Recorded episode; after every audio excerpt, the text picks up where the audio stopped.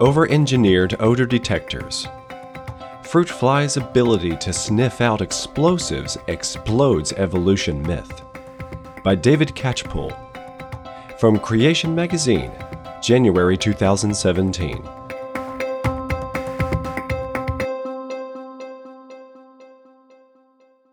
Over engineered in nature is a problem for evolution. There are numerous examples already known of this. Creatures which have been over equipped for environments that they have never faced or which don't exist naturally anywhere on Earth. For example, tardigrades can survive being subjected to extreme laboratory treatments. Radiation, cold temperature, hydrostatic pressure, far more severe than any Earth environment. As an evolutionist observed, with such an arsenal of adaptations for survival, tardigrades appear to be over engineered. Similarly, the bacterium Deinococcus radiodurans can survive 12 million rads of gamma radiation, whereas natural radiation on Earth is nowhere more than a small fraction of that. It is certainly a mystery how this trait has developed and why it persists, said one evolutionary biologist, dismissing desperate suggestions from fellow evolutionists that it arose elsewhere in the solar system.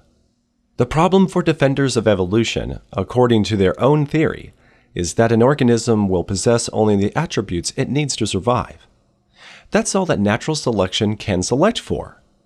So when organisms are discovered to have supra-optimal design, it bewilders evolutionists. The latest example is the fruit fly, Drosophila melanogaster, specifically the ability of its odor receptors to detect unfamiliar chemicals in drugs and explosives. The evolutionary researchers who discovered this wrote, Drosophila receptors appear surprisingly capable of distinguishing chemicals that they have not evolved to process. Furthermore, lead researcher Professor Thomas Nowotny of the United Kingdom's University of Sussex said that, again, contrary to our expectation, unfamiliar odors were not only recognized but broadly recognized with the same accuracy as odors more relevant to a fly's behavior. This accuracy is particularly attractive to the research engineers, who aim to build robots capable of mimicking the odor receptors of creatures such as these fruit flies and sniffer dogs, currently used in policing of drugs and explosives. The long term goal of this research direction is to recreate animal noses for technical applications. Notice recreate. That word implicitly points to the originals having been themselves created anathema to the evolutionary fraternity, which is perhaps why the word was in scare quotes. And also note that the research engineers' recreated versions of the fruit flies or dog's sniffing apparatus will fall short of the masterful engineering evident in God's originals. Professor Nowotny explained, but it would be quite difficult to recreate the entire nose. Even adopting all sensors would be too difficult. One may be able to do five or ten, out of the 43 in the fruit fly or hundreds in the dog. So the question is which 10 should we use and would it work? In this paper, we show that it could work with as little as 10 fruit fly receptors, and we identify the most likely candidates to use.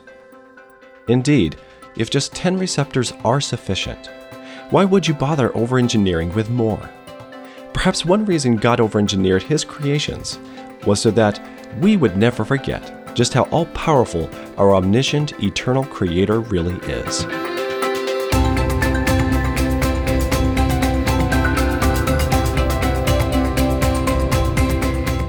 I love science topics and a good article that teases a debate between creationists and evolutionists.